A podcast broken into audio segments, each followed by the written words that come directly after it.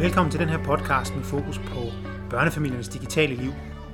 Eller det at være familie og børnefamilie i en digital tid, hvor både børn og voksne kommunikerer på tværs af forskellige platforme, også digitale platforme, sender beskeder til hinanden, deler billeder og kommunikerer i det hele taget på en anden og mere digital måde, end man gjorde tidligere. Det påvirker vores måde at være sammen på, det påvirker vores trivsel og samvær og relationer. Spørgsmålet er så, hvordan jeg har haft fornøjelsen af at tale med tre forskere om det her emne. Jeg har talt med Annemette Thorhauge, som forsker i dag på Københavns Universitet, tidligere formand for Medierådet. Jeg har også talt med Stine Liv Johansen, som er formand for Medierådet i dag og forsker på Aarhus Universitet. Sidst har jeg talt med Rikke Toff Nørgaard, som også forsker på Aarhus Universitet. Hvis du lytter alle tre episoder, får du mulighed for at høre fra hver af de tre forskere, som belyser emnet fra deres vinkel. Det giver dig og som lytter mulighed for at blive klogere på emnet og få forskellige perspektiver serveret. Ja, måske oven i købet på et sølvfad. Jeg håber, du får glæde af dem. Vil du ikke fortælle kort om lidt om dig selv og hvad du er sådan mest optaget lige nu? Altså, jeg hedder Rikke Toft Nørgaard, og jeg er lektor på øh, øh, Danmarks Pædagogiske Universitet, Aarhus Universitet, øh, og er lektor i, øh, og hvordan kan man oversætte det, øh, didaktisk design og teknologi. Og oprindeligt har jeg en Ph.D. fra Informations- og Medievidenskab, hvor jeg skrev Ph.D. om, om computerspil. Og helt oprindeligt er jeg fra nordisk sprog og litteratur. Så jeg har sådan øh, rejst lidt på kryds og tværs af, af humaniorer og teknologier og medieformer og sådan noget øh, over årene. Øh, så har jeg også været med til at starte det øh, op i Jylland, øh, da de røg til Jylland og ikke kun var på Sjælland. Det, der hedder Coding Paris, øh, som er sådan nogle øh, IT-kreative teknologiklubber for børn og unge fra 7 til 17 år. Øhm, og så har jeg jo altså forsket, øh, eller skrevet om, øh, tænkt over, øh, kan man måske kalde det, øh, ja. børn og både børn og medieformer, og børn og teknologier, børn og robotter, børn og computerspil, øh, børn og skærme, også til dels ikke så meget som andre her på stedet. Øhm, og, og børn forstået som små mennesker, så, så ikke nødvendigvis så aldersspecifikt, men, men fra børnehaven, hvor jeg har haft nogle øh, projekter nede i, og så op til universitetsstuderende, som jeg nok ikke vil kalde børn, men større mennesker. Større mennesker, okay. så alle størrelser mennesker. Alle størrelser mennesker. Det var fint at have det view på tingene. Hvad er du så særligt optaget af lige nu? Og, øh, forskning? Ja, altså lige nu øh, er jeg i gang med at... Og, øh, i i, der har jo været det her corona, Øhm, ja. og, i, og lige pludselig så er det blevet vældig interessant, de forskere, som har arbejdet med hvad man siger, online undervisning og digitale teknologier i undervisningen. Så det gør også, at jeg har haft sådan ret travlt, og øhm, lige nu sidder jeg og skriver på to bogkapitler og to artikler om det, der hedder hybridundervisning, som er sådan en, en øh, sige, det er ikke online, det er ikke onsite, det er en blanding af det, og det er også en blanding af det på en måde, som, som sigter efter at få nogle bestemte værdier, eller nogle bestemte interaktioner, eller nogle bestemte oplevelser til at træde frem i undervisningen. Og der trækker jeg egentlig meget på, på noget af, af det tidligere, jeg har lavet omkring computerspil, blandt andet, hvor, hvor jeg har undersøgt, hvordan forskellige computerspil øh, skaber forskellige oplevelser for mennesker i projektet også, og i vores fokus, kan man sige, biblioteksverden på at sige, jamen, hvordan bliver vi klogere på det her? Der har vi jo stødt på lidt den her dobbelthed. Altså det digitale, det fysiske. Og der kan man sige, er det godt eller skidt? Skal man væk fra skærmen eller hen til skærmen? Der er sådan nogle dobbeltheder og forskellige positioner. Øhm, der er også nogen, der snakker om, frem for at snakke om, hvor meget man er på skærmen. Øhm, for eller imod skærmtid, og at man skal have begrænset skærmtid, så snak om skærmkvalitet, eller hvad man laver på skærmen. Øh, det er du også lidt inde på. Om man mødes med vennerne, om man dyrker sine interesser. Øh, hvorfor er det så vigtigt, tænker du, at, at, at, at tale om det? Altså, har der været talt alt for meget om det andet? Eller øh, oplever du, at der er mange, der er for, for bange, for bekymrede for noget, øh, og ikke kigger på kontekst og nuancer, eller, eller hvordan? Altså jeg tror, hvis vi sådan tager forældreperspektivet, så er det jo, at man synes, det er enormt svært. Og derfor vil man jo selvfølgelig ja. gerne have nogle anbefalinger. Lidt ligesom, det ved jeg ikke, kostråd. Men man kan ja. jo også se med sådan en, en problematik som fedme, at jamen, ja. de kostråd virker måske for nogen, og så er der andre, der ikke taber sig, selvom de følger dem. Eller der er nogen, der taber sig alt for meget, og det ved jeg ikke, dør af anoreksi eller sådan noget, fordi deres krop fungerer anderledes. Og selvfølgelig er det godt med kostråd, men det handler også om så at stille de kostråd eller skærmråd i relation til ens egen krop øh, et eller andet sted, eller ens egen væren i verden. Og det samme med skærmråd, jamen det kan være en, en form for, det er også godt at få 8 timer søvn, men det er jo ikke sådan, at alle har brug for 8 timer søvn. Jeg har for eksempel egentlig brug for 10 timer søvn, det havde jeg indtil jeg, blev, indtil jeg fik børn, og det ikke var en mulighed længere. Øhm, og, og det var jo så det, jeg skulle have, ikke? Om, om min mor øh, sover kun 5 øh, timer, 6 timer eller sådan noget, ikke? Mm. Øh, hun, kan, altså, hun bliver helt øh, tosset, hvis hun sover så længe, ikke? Så der er jo bare en enorm forskel på kroppe. Det betyder ikke, at vi ikke kan have søvnråd, og vi ikke kan have kostråd, og vi ikke kan have skærmråd. Men det mm. betyder, at vi ikke må begynde at slå hinanden med dem et eller andet sted. Og heller ikke slå vores børn med rådene og sige, se, der står her, at du kun må være øh, 30 minutter øh, foran skærmen i træk, eller så begynder din hjerne at få flimmer eller sådan noget. Ikke? Fordi det er, ikke, det er aldrig sådan, det er. Øhm, så en ting er jo, øh, en ting er jo at forsøge, enten at forsøge at give slip og se, hvad der sker, og så lytte. Altså egentlig lytte, før man taler et eller andet sted. Mm. Sådan, som er tit noget, man jo siger til sine børn øh, nogle gange. Øh, eller at, at tænke, før man taler, ikke? Jo, jo. Så, så noget, af det, noget, af det, noget af det, man kan se, der virker rigtig godt for børn, og hvor de også måske begynder at åbne op og fortælle en lille smule om de her ting, og fortælle, hvad det betyder for dem, det er, hvis de føler sig mødt og hørt. Øh, og mødt og hørt behøver egentlig ikke at være andet end... Øh, ja, nu kan jeg jo tage sådan en personlig anekdote ting, og så kan vi jo sådan brede den ud, ikke? Øh, men nu snakkede vi om det her ultimative partikulære. Jamen, når jeg sidder nede og jeg er mere foran skærmen end mine børn, ikke? Jeg sidder og arbejder hele tiden. Men mm. når jeg sidder nede og arbejder på en artikel, og så kan jeg høre, hvad der foregår op på værelset. Øh, vi har nogenlunde tynde døre. Og så kan jeg høre, at øh, nogle gange bliver der snakket sådan rimelig, rimelig grimt. Øh, min ældste datter spiller sådan et øh, gammeldags regiment øh, med forladergevær, spil, øh, og trommer og faner og fløjter og heste og sådan noget. Mega mærkeligt spil. Øhm, og nogle gange bliver der snakket, snakket enormt grimt, og, og nogle gange bliver der grinet enormt meget. Og jeg tænker, hvordan kan det være, at mit øh, teenagebarn griner så meget? Hun griner aldrig, når hun er sammen med mig. Øh, I hvert fald ikke på den der måde. Så der er lige pludselig enormt rum for, at hun kan mm. øh, få en masse latter ud, og føle, hvordan latter føles i kroppen. Og hun snakker med en masse folk, og det gør hun egentlig heller ikke så meget, og så videre. Så derfor har hun lige pludselig et rum for at være social og sådan noget. Det er ret godt. Mm. Nå, så synes jeg måske, hun har en lidt grov tone nogle gange, og så snakker vi lidt om det, så siger hun, jamen det er fordi, jeg styrer regimentet, og de bliver jo nødt til at forstå, hvad jeg gør, og så bliver jeg nødt til at råbe af dem, hvis de opfører sig idiotisk. Og det kan jeg så måske også godt se. Så snakker jeg med min lillebror, der har været sådan semi-professionel gamer, mm. og siger, jeg synes altså, hun, øh, hun råber lidt grimt nogle gange og sådan noget.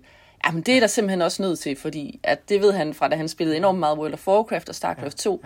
Altså, når man, når man er i kamp, så bliver man ja. nødt til at, så er der ikke tid til en eller anden demokratisk diskussion. Den kan man så tage bagefter. Okay, så er det alvor. Ja, ja, så er det alvor, og så bliver man nødt til at råbe, ja, okay. ja. det ved ikke, fucking forstå det, eller sådan et eller andet, ikke? Eller ja, okay. er idioter, eller hvad man nu råber, ja. ikke? Og så sidder man, moren jo dernede og tænker, ej, sådan skal man da ikke tale til andre mennesker og sådan noget, ikke? Nej, det er rigtigt. Hvor han så siger, jamen det bliver man altså nødt til at gøre i den situation. Og så kan okay. jeg jo godt høre, når, når de enten har tabt eller vundet, så taler de jo igen mm. på en helt anden måde. Mm. Mm. Men man bliver jo nødt til at se det samlede billede. Ja, okay. Som noget, altså netop som en leg på en eller anden måde. Et rollespil, en, en kontekst, som du er inde på. Ja, altså, det, altså det giver mening. Hvis vi tør se på, når vi selv spiller fodboldspil eller badminton som en leg, det ved jeg ikke, nogle gange, øh, nogle gange ser vi det som noget lidt mere alvorligt. Eller, ja. øh, jo, jo, jo. Men det var ret, og, og der bliver det jo lige så meget et spejl, tænker jeg, i forhold til os selv som forældre, hvis man er forældre og har børn, at ja, hvis ens børn taler grimt, eller siger noget grimt, gør noget dumt, et eller andet. Øhm, jo, men det... rundt og siger til, at man skal opføre sig ordentligt. Nogle gange, så siger man også selv noget grimt, eller gør noget dumt. Jo, men igen, øhm... igen konteksten, ikke? Fordi der er jo stor forskel på, om jeg råber, ej for helvede på fodboldbanen, fordi en eller anden gør noget, mm. det ved jeg ikke, mm. virkelig idiotisk. Det er jo ikke fordi, og, ej for helvede din idiot, det vil jeg nu aldrig sige, men hvis jeg nu mm. gjorde, ikke? Øhm, ja så er det jo ikke sikkert, at jeg mener det samme, som vi så havde sagt det på arbejdspladsen, eller til en tilfældig øh, mor i superbrusen. Og det bliver jo heller ikke opfattet sådan. Og det er jo heller ikke sådan, vi snakker om det bagefter. Nej. Øhm, så det igen, det er det der med konteksten. At den mm. måde, man nødvendigvis taler sammen i den situation, hvor der er enormt meget mm. på spil i en eller anden, det ved jeg ikke, det danske regiment mod det svenske regiment, eller sådan et eller andet. Jamen, det betyder jo ikke, at når de så er færdige med den situation, at de så tænker, ej, øh, Anne Beate kaldte mig en idiot, hun hader mig eller sådan noget. Det var sådan, ej, det, ja, det var fandme også øh, dumt, at jeg ikke øh, kiggede mig til venstre, øh, før jeg løb ud på marken og sådan noget. Ja, ja. Og sådan, altså, men når man sidder udefra og hører det, så hører man det uden for kontekst et eller andet sted. Mm, mm. Så jeg tror, altså, jeg tror det der med at indleve sig, og så spørge nysgerrigt, og ikke mm. dømmende, øh, hvis man gerne vil have indblik i det, sådan de rigtigt, sådan de, sådan at børn tør tro på, at vi er egentlig interesserede. At det ikke er en eller anden form for trick-spørgsmål, eller at vi allerede kommer med en holdning, og, mm. og, og de så føler, at vi bare vil have bekræftet den holdning. At man taler grimt til hinanden på nettet, eller man er for meget online, eller sådan et eller andet. Præcis. Det bliver noget ammunition i forhold til øh, en forudindfattet holdning, måske. Ja, ja, så sådan for at runde den her meget lange svada øh, op i en eller anden lidt kortere sætning måske, så kan man sige, jamen, altså det, det som det måske kræver, er at, at prøve at lytte til døren eller andre steder, før man taler. Øh, prøve at øh, spørge oprigtigt, mm. fordi små mennesker er ikke dumme. Altså spørge oprigtigt nysgerrigt og mm. totalt fordomsfuldt ind til noget, man så har lyttet sig til og gerne vil vide mere om. Og så er det at prøve at kigge på konteksten, og prøve at sætte det i en kontekst. Altså hvis mit barn er online 12 timer om dagen, det er jo ikke, det er jo ikke den samme skærm. Altså så læser, hun er jo i skole, lige nu er hun mm. blevet sendt hjem, fordi corona udbrud. Okay. Øh, lige, nu, så, lige nu er hun i skole online. Øh, så læser hun bøger online. Hun sidder og tegner utrolig meget online, fordi hun gerne vil være grafisk illustrator. Så hun sidder og tegner i, hvad hedder sådan noget, øh, Photoshop. Det bruger hun så også tre timer på. Synes jeg, det er dårligt, at hun bruger tre timer på at tegne? Nej, det synes jeg jo ikke. Gør hun, hvorfor gør hun det på en skærm? Jamen, det er, fordi hun gerne vil være digital concept artist. Det, er også, det kan jeg også sagtens forstå.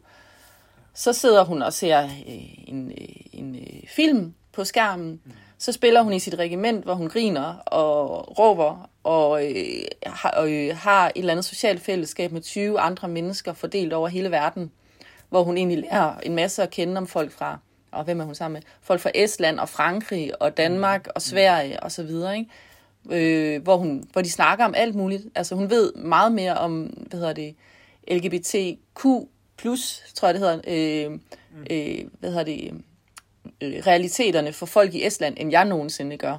Og hun ved, hvad der foregår i Frankrig lige nu, og hvordan det er at leve der lige nu, end jeg gør, fordi hun snakker med de her folk om verden. Synes jeg, det er dårligt? Nej, det synes jeg egentlig heller ikke. Så når man kigger på, når man prøver at kigge mm. på og forstå, hvad de 12 timer, eller 10 mm. timer, eller 5 timer er gået til, ja, nemlig. jamen så er de jo ikke, altså, så er de jo ikke gået til én ting. Og hvis man Nej, så, og så hvis man forstår det der med det, hvis man, øh, hvis man så kan gå til det som, som den her øh, indfiltrethed, eller postdigitalitet, eller naturlighed, øh, det er det samme som et træ, eller det er det samme som en ja, indkøbstur ja. i IKEA, eller det er det ja, samme som ja. at gå i skole, ja. så kan man måske begynde at se det på en anden måde, end kun ja. at se skærmen. Ja, præcis. Okay. Så kan jeg ikke lade være med at spørge dig om Sundhedsstyrelsens nye anbefalinger om skærmbrug, fordi det er aktuelt lige nu, de er kommet ud med den. Jeg tænker, i virkeligheden så har du i, lidt, sådan, hvordan, hvordan jeg forstår dig, det du siger, svaret lidt på det, nu i forhold til kontekst og nuancer, og hvad er det egentlig, man laver. Men der er jo faktisk kommet nogle nye anbefalinger i forhold til skærmbrug. og det er også et sundhedsfagligt fokus, kan man sige, hvor vi også i vores dialog her, også i det biblioteksprojekt, som, som er grunden til, at jeg sidder og interviewer dig nu, det er lidt mere fokus på, kan man sige, læringsmæssig eller øh, et pædagogisk fokus. Øh, hvor, hvor der selvfølgelig også er forskel på, om man sidder som sundhedsfaglig øh, person, øh, eller det er sundhedsfaglige anbefalinger, eller om det er pædagogiske Øh, læringsmæssige anbefalinger, det er klart. Men vil du, hvad tænker du om de nye anbefalinger i forhold til skærmbrug? Clasher det med det, du lige siger, eller hænger det sådan set fint sammen? Øhm, nu kender jeg jo Stine rigtig godt. Hun sidder også på Aarhus ja. Universitet, og jeg har jo arbejdet sammen med hende før. Ja, Stine Lev, ikke jo, også? Fra præcis, ja. ja, præcis, som er formand for Medierådet. Ja. Øhm, og jeg tænker jo, det kommer an på, hvordan man går til dem. Øh, mm. Og øh, jeg prøver sådan at så kanalisere min indre øh, Stine Liv her. Øh, altså, hvad hun selv plejer at sige, ikke? Hun er også god, ja. Øhm, ja. Og der tror altså, øhm, så kan hun jo komme og sige, det mener jeg ikke. Men Nej. det, jeg tit hører hende sige, det er jo, at ja. øhm, det samme som mig faktisk. At det handler mm. jo om situationen, og man skal lytte og så videre. Så, så hvis vi tager det, den anbefaling, der handler om øhm, skærme før sengetid, tror jeg en af dem handler om, ikke? At man skal mm. lægge skærmen væk før sengetid, fordi noget med lys og hjerne og så videre, ikke? Påvirker søvnen. Øhm, mm hvis man går til det, ligesom man går til kostrådene, og ligesom man går til søvnrådene og motionsrådene osv. osv., osv. Jeg tror, det er sådan, man skal gå til dem. Og igen, øh, ja, det kan godt være. Jeg har en skærm lige i mit ansigt 30 sekunder før jeg sover. Jeg har intet problem med at sove. I det øjeblik, jeg slukker skærmen, så sover jeg som en sten, indtil vækkeuret ringer. Og meget dybt. Øh, så, så det er nok ikke et råd, jeg behøver at være opmærksom på. Jeg skal vide, det er der, sådan at jeg kan reflektere over det, hvis jeg har problemer med at sove. Øh, det samme for mine børn. De sover også som sten øh, 10 sekunder efter, de har lagt skærmen fra sig. Så, og det har de nu altid gjort, og de har også sovet med kæmpe høj rockmusik, da de var børn og sådan noget. De sover bare som sten. Øh, okay. Så det er ikke noget, det er ikke lige det råd, jeg behøver at, at implementere. Okay. Mm. Men jeg skal have en opmærksomhed på det. Det vil sige, hvis de begynder at sove dårligt, hvis de begynder at øh, øh, være for trætte og have svært ved at komme ud af sengen om morgenen, er det så fordi, de ikke får deres søvn? Øh, er det fordi, øh, de ikke får deres motion? Er det fordi, de ikke får deres vitaminpiller? Eller er det fordi, de har en skærm lige i øjnene før sengetid? Ja. Ja. Og det, altså, så det er jo råd. Det er jo ikke regler. Øh, og der er en meget, meget stor forskel på de to ord. Ja. Så jeg tænker, det er sådan, man skal gå til dem som mm. råd, mm. hvor man kan reflektere over, er det noget, er det noget, mit barn har svært ved? Er det noget, der er et problem for mit barn? Er det noget, der er et ja. problem i vores familie? Jamen, så er der et råd her, der har mm. en retningslinje, øh, hvis jeg husker dem rigtigt, som vi så kan prøve at følge øh, til en vis grad, for at se, om mm. det hjælper. Altså, det er jo den ja. måde, man skal forstå råd på. Ja, godt. Ja, for de går nemlig meget på, nogle af dem går på søvn og skærmbrug, selvfølgelig, inden sengetid, men også om man har smartphones eller digitale enheder i soveværelset og så hvordan man bruger den, og man bruger den varieret, bare lige for at, øh, hvad man sige, at læse lidt op i forhold mm. til, hvad rådene siger. Og ellers går det også på, øh, blandt andet, om man interesserer sig for børnenes skærmbrug. Altså, hvad laver de på skærmen? Og det synes jeg knytter fint sammen til, til hvad du sagde før. Altså, at man øh, også øh, måske spørger, øh, tænker før man taler, er nysgerrig, spørger ind, før man, øh, kan man sige, fortæller børnene, hvad man nu lige synes, de skal eller ikke skal. Øh, der, der tænker jeg på en ting, altså jeg snakkede også, jeg også snakket med Anne Mette Thorhauke, som er tidligere forkvinde for Medierådet, øhm, og forsker på Københavns Universitet. og der spurgte jeg hende også til nogle, nogle tematikker, som vi har behandlet i vores projekt. Og det går blandt andet på det her med varieret skærmbrug. Øhm, at man bruger skærmene øh, og det digitale kreativt og varieret, fordi det er der også en mulighed for. og så også med noget af det, vi har snakket om, forældrenes rammesætning, forældrenes engagement. Øhm, og så sagde du før noget med regimenter, og de her spil, der trækker på, tænker jeg, fra, fra, fra amerikansk borgerkrig også, og, og kan man sige, øh, gammel krigsførelse. Hun sagde jo også, at nogle af de her tematikker og, og problematikker og konflikter er i virkeligheden bare gamle ting i nye klæder, på en eller anden måde. Altså, øh, skal man, man skal tale pænt, øh, og man skal selvfølgelig ikke dømme, uden at vide, hvad der foregår. Øh, og konflikter mellem børn og forældre har der altid været, og børn har også brug for at have deres, egen, deres egne ting, deres egne interesser, de kan dyrke, uden at forældrene står og kigger dem over skulderen. Øhm, hvad tænker du, altså når vi snakker om nogle af de her problematikker og, og konflikter og bekymringer i forhold til digitale, hvad laver børn, og bruger de skærme for meget? Er det gamle ting i nye klæder, eller er der også noget, som du tænker er nyt, og som vi derfor bliver nødt til at, at håndtere på en, på en ny måde? Altså allerførst, så er der jo alle mulige ting, der er nye. Det kommer jo an på, hvad vi ja. snakker om. Altså øh, algoritmer og data, mm. øh, hvad hedder det, tracking og øh, øh, kontakt med hele verden og trolling ja. og øh, ja. hvad hedder det, øh, logge over nettet og alle de der ting. Mm. Men, mm. Så der er alle mulige nye problematikker. Det er bare ikke dem, vi snakker om lige nu. Så det er også vigtigt at holde de her ting adskilt. Selvfølgelig er der en masse nye ting, øh, som vi ikke helt forstår endnu, ikke helt ved, hvordan vi skal håndtere. Øh, skal der regler til, skal der ikke regler til, hvordan beskytter vi os børn øh, mod de her nye ting? Eller hvordan forstår mm. vi de her nye ting? Eller hvordan forholder vi os til de her nye ting, som vi som forældre overhovedet ikke forstår selv? Ja. Måske ikke engang ved eksisterer, før de kommer på DR's øh, hjemmeside eller kommer i nyhederne. Og så bliver vi enormt bange, og så øh, lukker vi alle vores børns medier ned, eller siger, at de aldrig nogensinde må bruge TikTok øh, igen. Mm. Hvilket jeg til dels kan være enig i. Men men altså, eller YouTube, der er fuld af pædofile ude. Ja, der er også mange andre ting på YouTube. Øh, hvordan man laver slimvideoer og sådan noget, uden der er nødvendigvis er pædofile der. Ja. Så, så der er sådan en, en, enten en, forstår vi det ikke, og fordi vi ikke forstår det, når vi så ser det, så går vi sådan lidt i panik. Øh, mm. I stedet for at lytte, måske. Øh, mm. Og når vi så ser øh, medierådets retningslinjer, jamen der er ingen skærm i soveværelset aldrig mere, uden, uden at lytte først, for eksempel. Så det er den ene ting, jeg tænker. Øhm, og den anden ting, jeg tænker, det hænger lidt sammen med det her, du sagde med forældreengagement. Mm, og jeg er, ikke helt, jeg er ikke helt sikker på, at jeg er... kan vi snakke om, hvad det betyder? Jeg er ikke helt sikker på, at jeg er enig i, at forældre skal engagere sig i deres børns mediebrug. Det kommer an på, hvad vi mener med den sætning. Mine forældre engagerede sig ikke øh, i de, øh, øh, mit, min læsebrug, eller i min tegnebrug, eller i min gå i skoven brug, eller i min øh, hvad laver jeg efter skolebrug, eller i min badmintonbrug. Mm. Mm. Så hvorfor skal de engagere sig så meget i mit mediebrug, hvis jeg var barn? Det kan så skyldes de her andre ting, vi ikke forstår, som vi lige snakkede om. Men hvis vi snakker i det hele taget, som i børns øh, liv og livsverden, ja. øh, så, øh, så, så synes jeg egentlig, at forældre engagerer sig voldsomt meget mere, end den tidligere generation gjorde. Altså, vi ved altid, hvor vores børn er. Vi vil hele tiden vide, hvad de laver. Øh, vi sætter alle mulige ting op for dem. Øh, vi sørger for at have styr på, øh, hvad de er gang i, og de får øh, god kulturel føde, og god føde, og god søvn, og god motion, og alle de her ting, ikke? Så nogle gange så tænker jeg også, der er ikke, altså, øh, og når de så sidder hjemme foran skærmene, hvor jeg måske ville have været ude i skoven, eller i skolegården, ja. hvor mine forældre ikke kunne se mig, og de kunne ikke høre mig, og de kunne ikke høre, hvor grimt jeg talte, eller hvor grimt jeg blev talt til. Øh, de kunne ikke se, når vi slog på hinanden, øh, eller mobbede hinanden, eller øh, og alle mulige meget mere forfærdelige ting, som der sker i børne- og ungdomslivet. Altså, mm.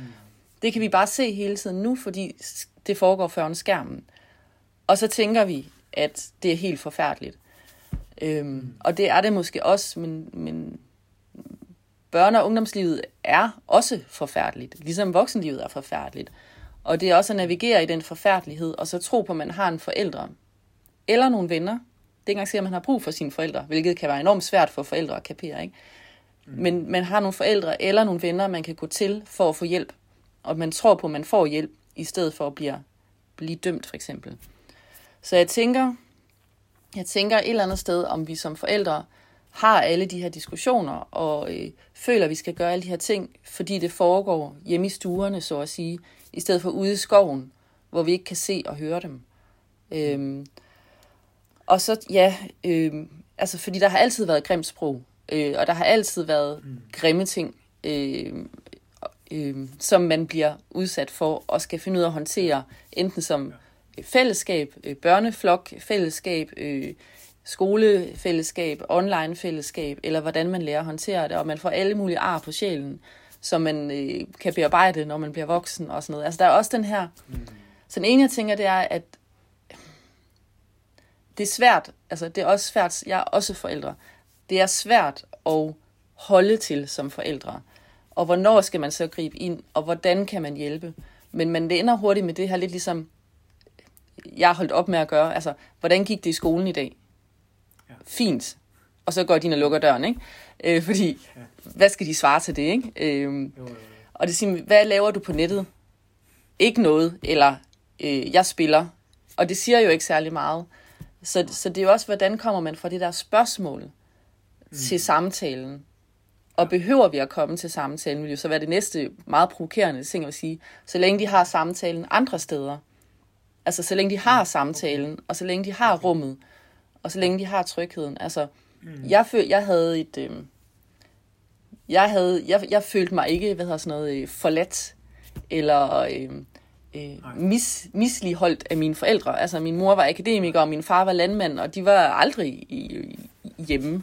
Øh, så kan jeg, jeg kan huske sommerferierne og ferierne og sådan noget, fordi der lavede vi ting, ikke? Men ellers så lavede jeg noget mad, og læste nogle bøger, og løb rundt i en skov, og øh, mm. Legede med nogle venner en gang imellem og sådan noget. Mm. Okay. Og det, det gik, altså, og det er jo enormt anekdotisk det her, men også hvis man kigger på andre øh, forældre mm. i dag. Mm. Mm. Så for at sige det kort, som at sige, jamen jeg tror, det her med, hvad vi mener børnelivet er, eller hvordan børnelivet ser ud, eller hvad der skal foregå i børnelivet, er fordi vi et eller andet sted måske ikke er særlig gode til øh, at huske vores eget børneliv uden et voksen romantisk filter på. Mm, okay. Ja, det er klart. Altså, jeg tænker også over det, kan man sige, mig selv i forhold til, nu har jeg to piger. Mine forestillinger og min måde at være forældre på er selvfølgelig påvirket af min egen opvækst og mine egne værdier. Øhm, ja, og, og der har jeg en forestilling måske om det gode barneliv, hvad det er, eller hvad jeg ønsker, det skal være. Øh, og det er klart, det påvirker jo også mig. Øh, og der tænker jeg på, nu, nu siger du, i forhold til alt det nye, øh, fordi ja, der er mange ting, der har ændret sig. Noget er måske det samme. Og øh, mine børn løber ikke så meget ud i skoven, eller øh, de er netop ikke så meget øh, uden opsyn, som jeg selv var. Og så har jeg også som forælder i dag de her bekymringer om alt det nye, som jeg ikke helt forstår. Og der kan jeg mærke, der har jeg den også lidt. Altså, når du siger algoritmer og trolls på nettet og alle mulige andre farer, krænkelser, øh, som jeg ikke lige har lyst til, at mine piger på 7 og 10 skal, skal møde, skal se. Og der, når man åbner internettet, så kan man, du ved, der er, der, er, der er mange døre, ikke? Man kan lande mange forskellige steder. Altså alt det nye for lige at, at snakke lidt mere om det. Fordi det er der mange forældre, som bekymrer sig for. Netop måske, fordi de ikke forstår det. Jeg forstår det i hvert fald ikke til fulde. Hvordan, hvordan navigerer vi i det, tænker du? Altså... Jamen altså, det, det korte svar vil være, at vi navigerer i det så godt vi kan. Og vi mm. forsøger at, at, at, at vide det, vi har brug for at vide. Igen på den her øh, øh, ultimate particular context bundne måde. Ikke? Mm. Så jeg tænker, vi har altså... Øh, vi har jo nogle værdier, som vi prøver at give videre, øh, og vi har nogle ting, som vi tænker, øh, vi skal sige. Altså, jeg siger også en masse ting til mine børn, mm. og jeg, altså, og jeg tænker også, råden er jo også at tage en snak med ens børn om noget. Øh, ja. Det betyder ikke, at de lytter, øh, men de lytter alligevel på en eller anden måde. Altså, man kan også sige, at de lytter, og så tager de stilling. Det er ikke bare sikkert, at de gør det, som vi har sagt, de skal. Det gjorde jeg heller ikke altid. Det tror jeg ikke, der er nogen børn, der gør. Øh, men jeg siger da til mine børn, øh, lad være med, øh, lad være med, altså, lad være med at sende et nøgenbillede. Altså, øh, så vær nøgne sammen ude i skoven, eller på værelset, eller sådan noget. Vi siger brug for det, men lad være med at tage billeder af det og sende det, fordi du ved ikke, altså. Og det er, bare, altså, det er jo bare min personlige, øh, idiosynkratiske øh, ting, fordi det har jeg set, og så videre, ikke?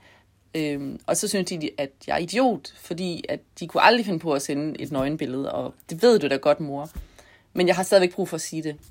Mm. Selvom jeg også, og, som jeg, siger, jeg har også brug for, og det er jo måske den der igen med at, at forsøge at give udtryk for sin bekymring, men lad børnene selv tage stilling. Ikke? Jeg, jeg har også brug for at vide, at nu siger jeg det her. Hvis de så gør det alligevel, så kan jeg ikke komme og sige, jamen jeg sagde jo, eller er du idiot, eller det kommer an på, hvad forældre man er, ikke? hvordan man siger det, sådan nogle ting. Men så sige, okay, hvad gør vi så? At de skal stole på det.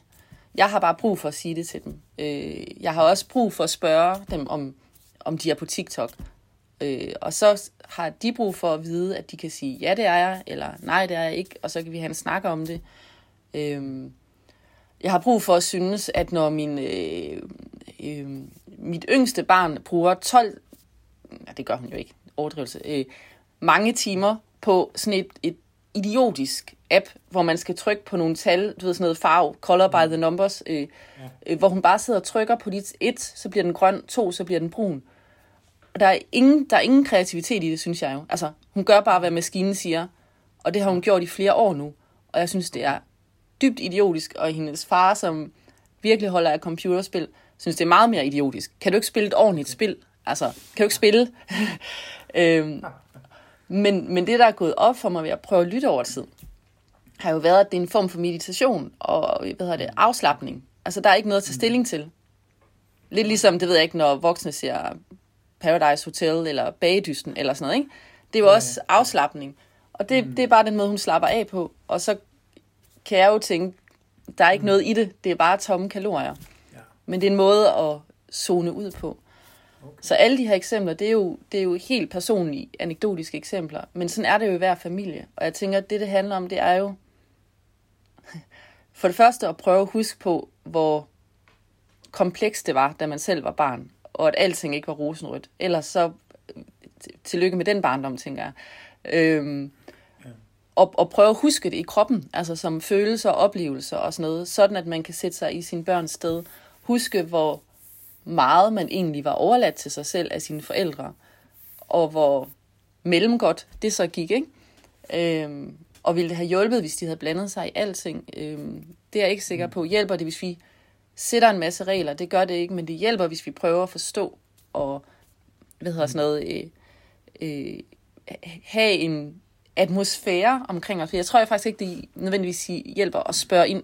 Øh, så skal man altså i hvert fald have nogle andre teenagebørn, end jeg har. Men det hjælper at have en atmosfære omkring sig, der hedder, hey, hvis du kommer og, og nogle gange sige, du ved godt, du kan komme og snakke med mig om ting, uden om mm. jeg bliver sur, og uden at jeg, jeg, jeg, jeg siger trælse ting. Altså, det ved du godt. Ja, det ved jeg godt. Så kommer de nogle gange og snakker om nogle ting. Mm. Så sådan nogle ting er langt vigtigere, Fint. tænker jeg. Øhm, ja. Også som en, en selvfølgelig Udover det med det relationelle med ens børn, altså en tillidsfuld relation, tænker jeg. Øh, men også måske som lidt noget forebyggende, netop fordi, mm, altså det tænker jeg også, øh, vi kommer jo alle sammen ud for, som du også er inde på. Der sker ting. Vi slår os på hinanden, eller fysisk, eller på nettet. Og så skal man kunne komme og snakke om det. Øh, så der er en forebyggende indsats der, om man vil, i, i, i det der relationsarbejde. Ja, men jeg tænker, øh, jeg tænker, hvor meget kom jeg og snakkede med mine forældre om ting, øh, mm. da, når jeg gik og boksede med ting. Øh, ja. Altså, hvis, forældre, hvis, vi, hvis forældre tænker tilbage om, hvor meget de egentlig selv kom til deres forældre, øh, ja. Eller om de faktisk tværtimod næsten gjorde det modsatte nogle gange, prøvede at skjule det for deres forældre. Øh, alt, og det kan at skjule af mange forskellige. Man vil ikke have skæld ud, eller man vil ikke dømmes, eller man vil bare gerne være et godt barn. Øh, det kan skyldes alle mulige ting. Så, så tænker jeg, at, at der er et eller andet, altså der er et eller andet interessant, mærkeligt, ved at vi forestiller os, at vores børn vil handle helt anderledes. Og jeg ved ikke, om det er, fordi vi har sådan en øh, megalomanisk forståelse af os selv som forældre, at vi er fan, altså, fantastiske forældre, og vores børn kommer og snakker med os om alt muligt, og de vil os utrolig meget gerne og sådan noget.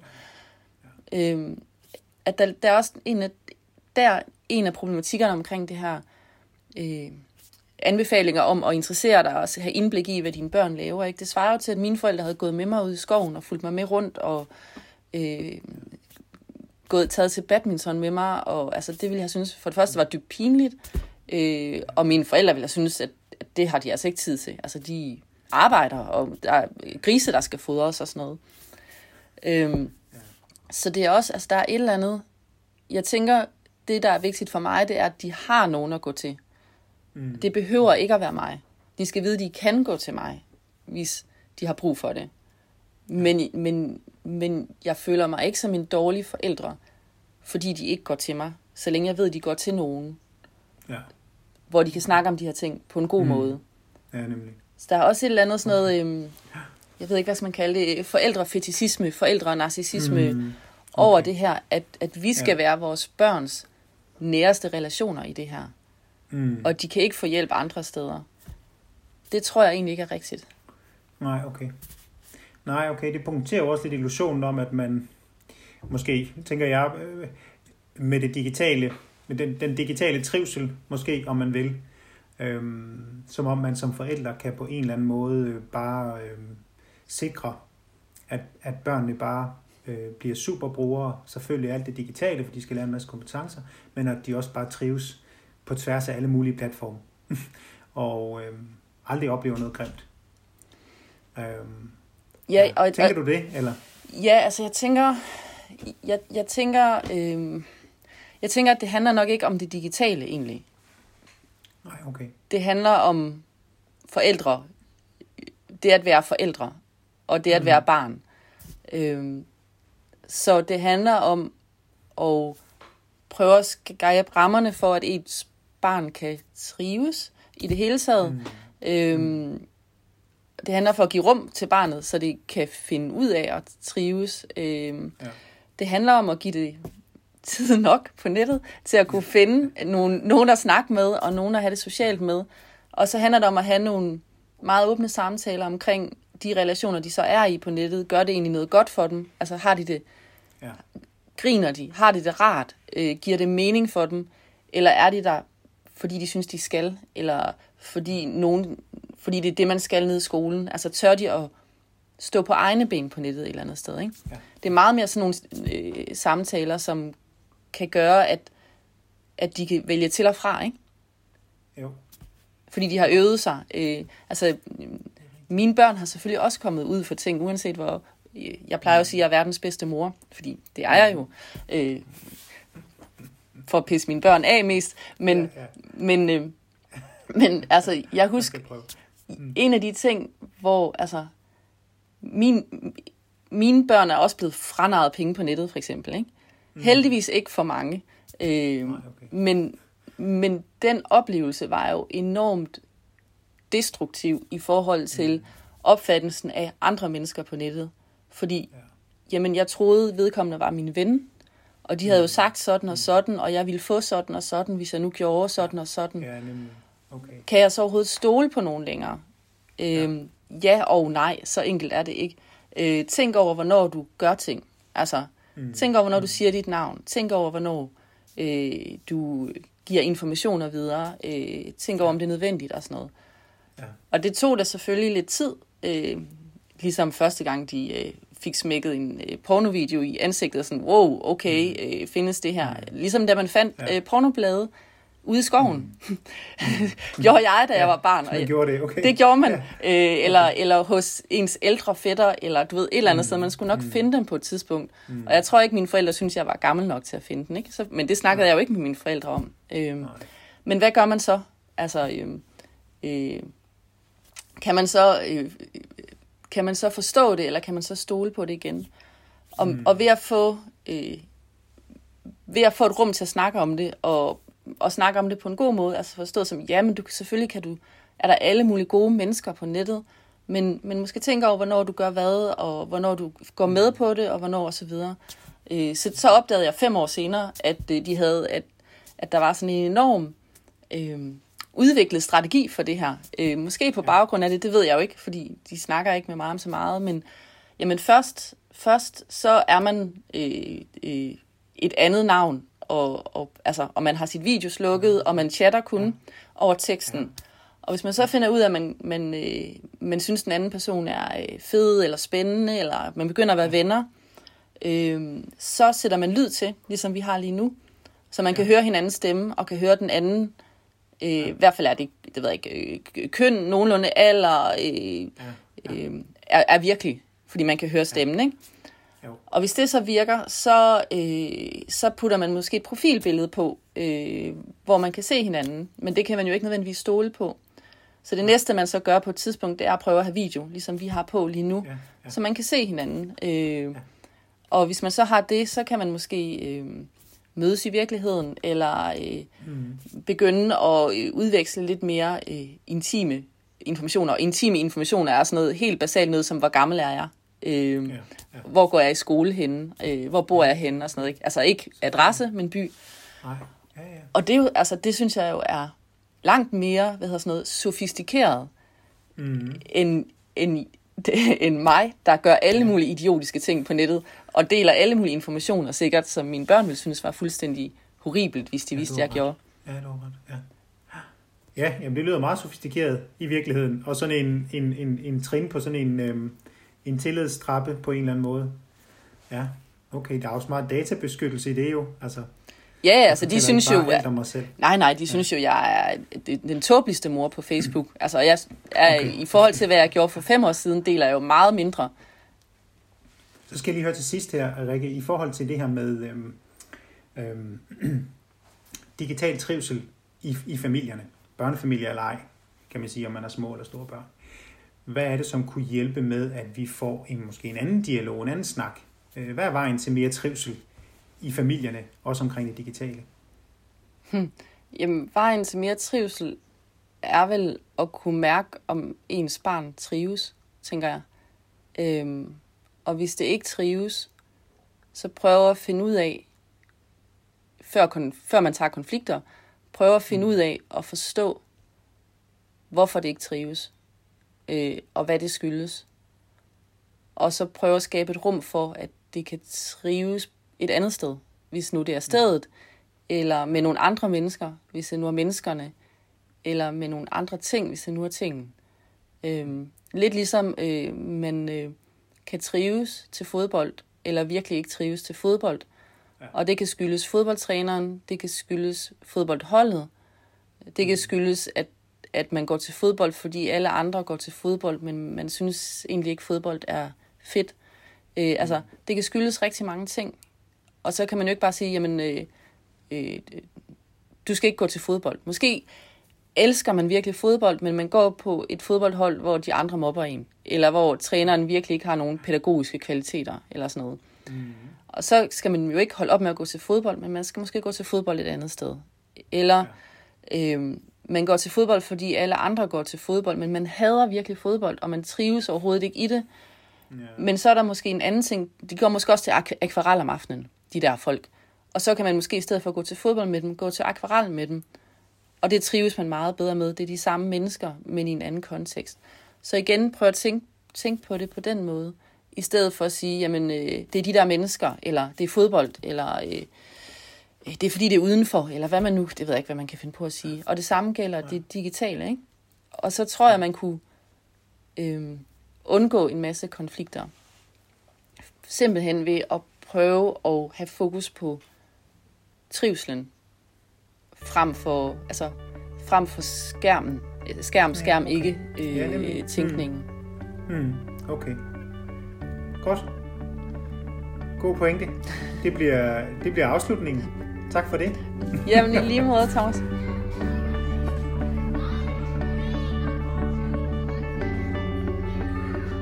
Tak fordi du lyttede med. Jeg håber, du blev klogere på emnet og fik sat fokus på nogle nuancer, du måske ikke var opmærksom på eller havde set før. Husk, der er tre podcast-episoder, som ikke nødvendigvis hænger sammen, men som jeg synes i hvert fald alle tre er interessante. Så hvis du har hørt dem alle sammen, er det dejligt. Og ellers vil jeg bare anbefale, at du lytter til de to andre også. God fornøjelse.